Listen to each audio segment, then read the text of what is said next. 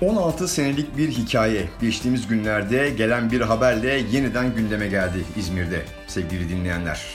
İzmir limanının daha doğrusu Alsancak limanının satılması meselesi. 2006 yılında ilk defa bir satış gerçekleşmişti ancak bir şekilde yapılan itirazlarla ve mahkeme kararıyla bu satış gerçekleşmemişti. Şimdi ise bambaşka bir durum söz konusu. Bu defa bir engel yok, bir yargı engeli yok, kanuni bir engel yok. Bunun olması olmaması durumunu konuşacağız. İzmir Limanı'nın ne olduğunu, ne anlama geldiğini ve satışının gerçekleştirileceği yöntemi bugün masaya yatıracağız efendim. Ajanda İzmir dinliyorsunuz. Ben Engin Tatlıbal. Hepinize merhaba. Öncelikle satış nasıl olacak? Alsancak Limanı nasıl satılacak? Bunu anlatmak istiyorum ama öncesinde Alsancak Limanı nasıl bugüne geldi? Nerelerden geçti ve İzmir Limanı, İzmir'i İzmir yapan şey dediğimiz İzmir Limanı nasıl bir tarihsel süreç içerisinde bugünlere kadar geldi? Bunu anlatmak istiyorum efendim sizlere. İzmir Limanı aslında bugün Kemeraltı'nın Hisarönü dediğimiz bölgesindeydi. Daha da önce aslında tabii ki Bayraklı'daydı. Ancak Bayraklı'daki kent Lidyalılar tarafından yok edildikten sonra birkaç yüzyıl sene sonra Büyük İskender geldi İzmir'e ve bugünkü yerinde, bugünkü merkezinde İzmir'i bir kez daha kurdu ve Konak Hisarönü civarındaki bölgede İzmir Limanı oldu ki orada bir küçük koy vardı. Bu koy işte doğal bir liman oluşturuyordu. İzmir Limanı burasıydı daha doğrusu. Milattan önce 200'de 300'de kurulan İzmir Limanı burasıydı. Ve daha sonra bu liman, bu koy dolduruldu tabii ki ve liman şimdiki yerine Alsancak'a alınmış oldu. Daha doğrusu önce pasaporta ve sonra Alsancak'a alınmış oldu. Cumhuriyet döneminden biri de e, şimdiki yerinde Alsancak'ta Alsancak Limanı olarak İzmir Limanı faaliyetini sürdürüyor. Türkiye Cumhuriyeti Devlet Demir Yolları işletiyor. Alsancak Limanı'nı e, millileştirildiği Atatürk döneminden bu yana. Tabii 2006 yılında ilk defa bir özelleştirme gerçekleşti dedik. Bu özelleştirme e, bir şekilde sonuçlanamadı. E, bir e, Hong Konglu bir firma almıştı o dönem İzmir limanını. E, ancak yapılan itiraz sonucu e, bu itirazın da detaylarını biraz sonra sizlere aktaracağım. Bu özelleştirme ihalesi iptal edildi ve liman tekrar e, Devlet Demir Yolları tarafından işletilmeye devam edildi. Ta ki geçtiğimiz hafta gündeme gelen habere kadar İzmir limanı daha doğrusu Alsancak limanı satılacak. Bu defa bir özelleştirme süreci yani 16 sene önce gerçekleşti, 17 sene önce gerçekleştiğine benzer bir özelleştirme süreci olmayacak. Neden olmayacak? Çünkü artık varlık fonu diye bir şey var biliyorsunuz. Türkiye Varlık Fonu. Türkiye Varlık Fonu kapsamında şu anda yer alıyor Alsancak Limanı. Tıpkı Ziraat Bankası gibi, tıpkı Türk Hava Yolları gibi, tıpkı Türk Telekom gibi e, Alsancak Limanı da Türkiye Varlık Fonu portföyünde yer alıyor. Varlık fonlarından bahsetmek istiyorum öncelikle. Yani bu satışı İzmir Limanı'nın gerçekleşecek olan bu satışını anlamak için, nasıl olacağını anlamak için aslında Türkiye Varlık Fonu nedir konusunu birazcık e, özetlemem gerekiyor. Aslında çok da kısaca özetlenip geçilebilecek bir konu olmanın çok ötesinde ancak şöyle söyleyebiliriz. Varlık fonları. Türkiye'nin de bir varlık fonu var. Çeşitli ülkelerin varlık fonları var. Peki nedir bu varlık fonu? Efendim varlık fonu ülkelerin ellerindeki tasarruf fazlasını yani e, fazla tasarrufları e, bakın fazla tasarrufları buna dikkat çekmek istiyorum. E, ekonominin e, orta ve uzun vadeli istikrarını sağlamak için efendim e, krizlere karşı ülkenin e, ekonomisine bir koruma kalkanı oluşturmak için e, ve tabii sonuç olarak gelecek kuşakların, gelecek nesillerin refahını artırmak için kurdukları ve kullandıkları bir fon, bir varlık birikimi, bir varlık portföyü. E, peki bu açıdan bakıldığında hangi ülkelerin varlık fonları var? Mesela Çin'in varlık fonu var. Çin'de bir varlık fonu söz konusu. E, çünkü e, hani e, ödemeler dengesi gayet istikrarlı Çin'in.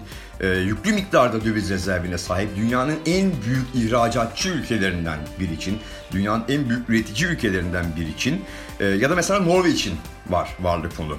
E, Basra Körfez ülkeleri, Körfez ülkeleri dediğimiz ülkelerde varlık fonları var. E, ve tabi bunlar da e, çok ciddi bir petrol ve doğalgaz ihracatçısı konumunda ülkeler. Hem Norveç hem de e, Basra Körfez ülkeleri, Körfez ülkeleri yani e, tasarruf fazlası olan ülkeler yani ortak özellikleri olarak bunu görüyoruz. Peki Türkiye'nin varlık fonu niye var? Türkiye'de niye bir varlık fonu var? Hani e, Türkiye bu saydığımız ülkeler gibi bir ülke mi? Yani elbette hayır. Türkiye'nin tasarruf fazlası yok. Türkiye'nin tasarruf açığı var.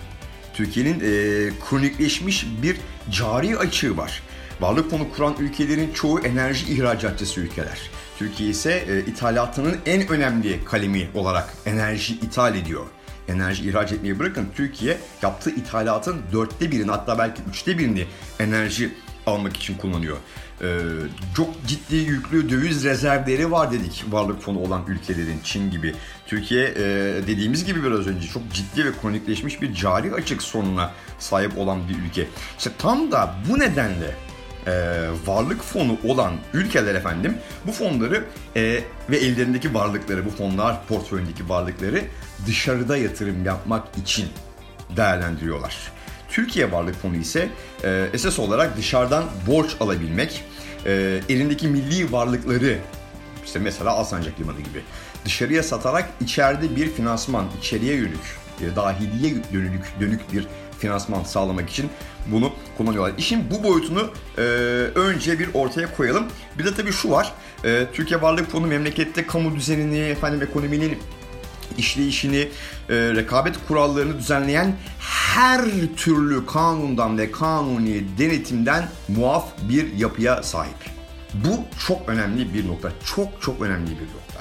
Yani yani Türkiye Varlık Fonu Sayıştay Kanunu başta olmak üzere kamu ihale kanunundan devlet ihale kanunundan, özelleştirmeye ilişkin tüm kanunlardan, tüm yasalardan, kamu iktisadi teşekkülleri yasalarından, kit yasasından efendim, e, fonların ve kitlerin meclis tarafından denetlenmesine olanak sağlayan yasalardan ve devlet memurları kanunundan muaf bir durumda. Yani bu kanunlarda ne yazarsa yazsın Türkiye Varlık Fonu'nu ilgilendirmiyor efendim. Türkiye Varlık Fonu kendi tüzüğünde, kendi e, amaçlarında yazan her neyse onu yapıyor.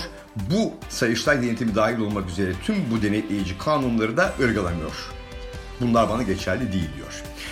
Ee, tabii gel keyfim gel. Harika yani şöyle bir düşünün. Düşünsenize kendinizi. Ee, Ziraat Bankası sizin. Ee, Türk Hava Yolları sizin. Efendim BOTAŞ sizin. İstanbul Borsası sizin. Ee, Türk Telekom, Türkiye Petrolleri sizin. PTT sizin. Çaykur sizin. Alsancak Limanı sizin. Başka işletmeler. Hepsi sizin ve siz bunlar üzerinde yapacağınız e, tasarruflarda bu yukarıda saydığım, biraz önce saydığım kanunların hiçbirine uymak zorunda değilsiniz. Harika yani müthiş bir şey değil mi efendim? Harika bir şey. Peki kim var Türkiye Varlık Fonu'nun başında? Türkiye Varlık Fonu'nun yönetim kurulu başkanı kim? Çok tanıdık bir isim. Recep Tayyip Erdoğan. Bu kadar.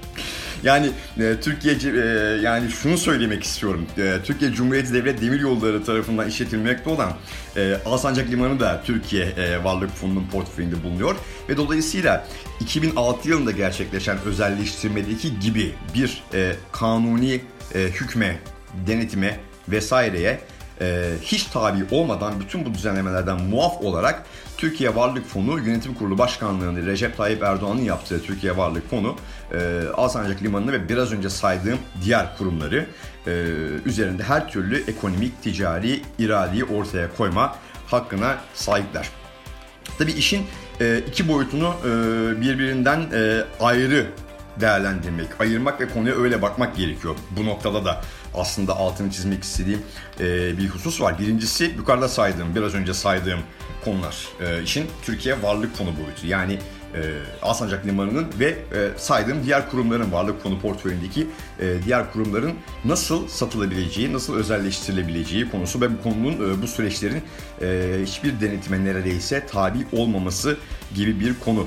E, yani zaten e, Türkiye Varlık Fonu dünyadaki örneklerinin 180 derece zıttı bir mantıkla kurulmuşken e, ve işletilmekte iken e, kamu denetimini sağlamayı amaçlayan ve kamu yararını hedefleyen kanunların neredeyse tamamından dediğimiz gibi muaf iken bir de üzerine tüm kamu varlıkları gibi siyasi bir ruha bürünmüş iken bu var tabi e, ve başında da bir siyasi partinin genel başkanı var iken Türkiye Cumhuriyeti'nin Cumhurbaşkanı ama bir siyasi partinin de genel başkanı aynı zamanda var iken ülkenin bu kadar önemli kıymetli varlıklarını kapalı kapılar ardında yapılan görüşme ve anlaşmalarla satma hakkına e, sahip olması bir kere e, etik dışıdır ve aynı zamanda kamu yararına aykırı olma ihtimali çok yüksektir. Hani bu kadar yetkiyi bir kişi, kurum ya da e, bir e, entity'ye verdiğiniz zaman e, bilemezsiniz. Bunu gerçekten kamu yararına mı kullanacak mı kullanmayacak mı? Çünkü bir denetim eksikliği var ortada. İkinci boyuta gelecek olursak. İkinci boyut da şu. Milli bir limanın özel bir şirkete, üstelik yabancı bir şirkete satılması durumu söz konusu. Şimdi ben kendi durduğum noktayı burada sizlere ifade edeceğim. Ülkelerin limanlarının e, özel şirketler tarafından işletilmesine ben prensip olarak karşı değilim. Hatta e, bu özel şirket işletmesinden de yanayım. Çünkü ciddi farklar ortaya koyuyorlar.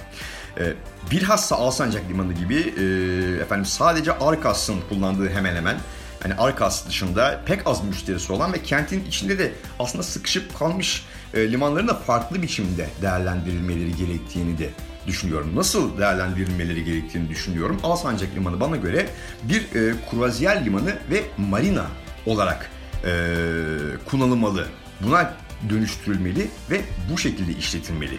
Benim görüşüm bu. Konteyner gemilerinin zaten dediğimiz gibi büyük bölümü şu anda Ali bölgesindeki limanları kullanıyor. Nemport'u kullanıyor. Diğer oradaki dekleri e, kullanıyorlar.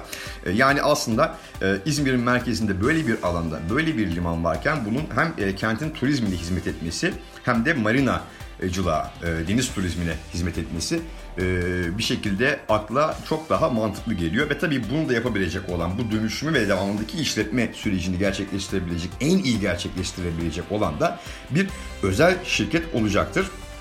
E, Çandar Limanı zaten hem Alsancak Limanı'nın hem de Ala bölgesindeki diğer limanlara bir alternatif oluşturacak ama e, Çandarlı Limanı'nın bitirilmesi konusu da şu an e, çözümsüzlüğe e, saplanmış durumda. O da ayrı bir konu ki onda ayrıca konuşabiliriz. Ama şunu da aslında ifade etmek istiyorum. Limanların özel şirketlerce işletilmesine prensip olarak karşı değilim. Hatta bundan yanayım dedim ama e, tabii başka hassasiyetlerim de var. E, bunu da ifade etmek istiyorum. Mesela çalışanların hakları. Bu çok önemli bir konu. Resmi verilere göre Türkiye'de kayıtlı işçilerin sadece %14'ü şu anda sendikalı durumda. Liman işçileri de daha doğrusu devlet limanlarında, devlet demir yollarının işlettiği limanlarda çalışan işçiler de sendikalı. Onlar da bunun içerisinde. Ama Türkiye'de bir 12 Eylül'den beri bir sendikasızlaştırma süreci yaşanıyor biliyorsunuz. Gelinen nokta sadece %14 kayıtlı işçilerin olduğu %14'ünün sendikalı olması bu durumu. Bu aynı zamanda bir demokrasi sorunu. Tabii ki de gelecek olan işletme de e, işçilerin hem özlük haklarına hem de çalışma haklarına bu anlamda saygı duymak zorunda. Bir diğer hassasiyetimiz de bu olmalı. Yani Alsancak Limanı artık İzmir'in efendim turizmine ve kültürüne hizmet eden bir yapıya bürünmeli diyorum ben. Yani bunun yolu özelleştirmesi okey. Ama Türkiye Varlık Fonu'nun yaptığı ya da yapacağı şekilde mi? Hayır. Kesinlikle hayır. Kapalı kapı, kapalı kapılar ardında yapılan görüşmeler, yapılacak görüşmeler, edilecek pazarlıklarla mı? Hayır efendim. Bu iş yapılmalı ama bu şekilde kesinlikle değil. Yani Alsancak Limanı'nın 2006 yılındaki o biraz önce bahsettiğim ilk özelleştirme serüvenini çok yakından izlemiş bir gazeteci olarak e, ben bu süreci de çok yakından e, izleyeceğim. O zamandan beri zaten İzmir deniz taşımacılığında limanlarına ilişkin konuları hep gündeme getirmeye çalıştım. Yani 17 yıl önceki özelleştirme rahmetli Mümtaz Soysal'ın girişimiydi e, ve o zamanki sendika dava açmıştı özelleştirmenin iptali için e, ve e, davadaki iddia kabul edilmişti ve mahkeme özelleştirmeyi iptal etmişti. Şimdi artık tabii böyle bir şey mümkün değil. E, Türkiye'de artık siyasi irade bir şeyin olmasını istediğinde ol diyor ve o şey e, veriyor biliyorsunuz. E, Türkiye Varlık Fonu'nun e, son derece sağlıksız olan e, bu yapısı da e, bunun en somut örneği olarak karşımıza çıkıyor. İzmir Limanı'nın özelleştirilmesi konusu detaylandıkça, e, detaylar ortaya çıktıkça zaten farklı kesimlerden farklı tepkiler de gelmeye devam edecek. Biz de bunları e, takip edeceğiz ve e, bu konudaki gelişmeleri Ajanda İzmir'de size aktaracağız. Bu haftaki Ajanda İzmir'de e, İzmir Limanı'nın daha doğrusu Alsancak Limanı'nın özelleştirilmesi konusunu sizlere aktardık. Çünkü e, hem bayram sonrası e, kentin gündemi pek o kadar yoğun değil hem de zaten e, Alsancak Limanı satılacak dendiği zaman e, limanıyla tarih boyunca var olmuş bir şehir olan İzmir'de e, konuşacak e, diğer konular da önemini bir parça yitiriyor. İzmir bir liman kenti. Tarihsel olarak liman olduğu için İzmir oldu İzmir. Dolayısıyla liman çok önemli. E, bu konuda atılacak her adım kentin hem bugününü hem geleceğini çok yakından ilgilendiriyor. Bu yüzden ajanda İzmir'de İzmir Limanı'nın, Alsancak Limanı'nın e, yaşadığı ve yaşamakta olduğu ve yaşayacağı süreçleri sizlere aktarmaya devam edeceğiz. Ajanda İzmir'in bu haftada sonuna geldik. Önümüzdeki Cuma günü tekrar kentin gündemiyle buluşalım. Hoşçakalın.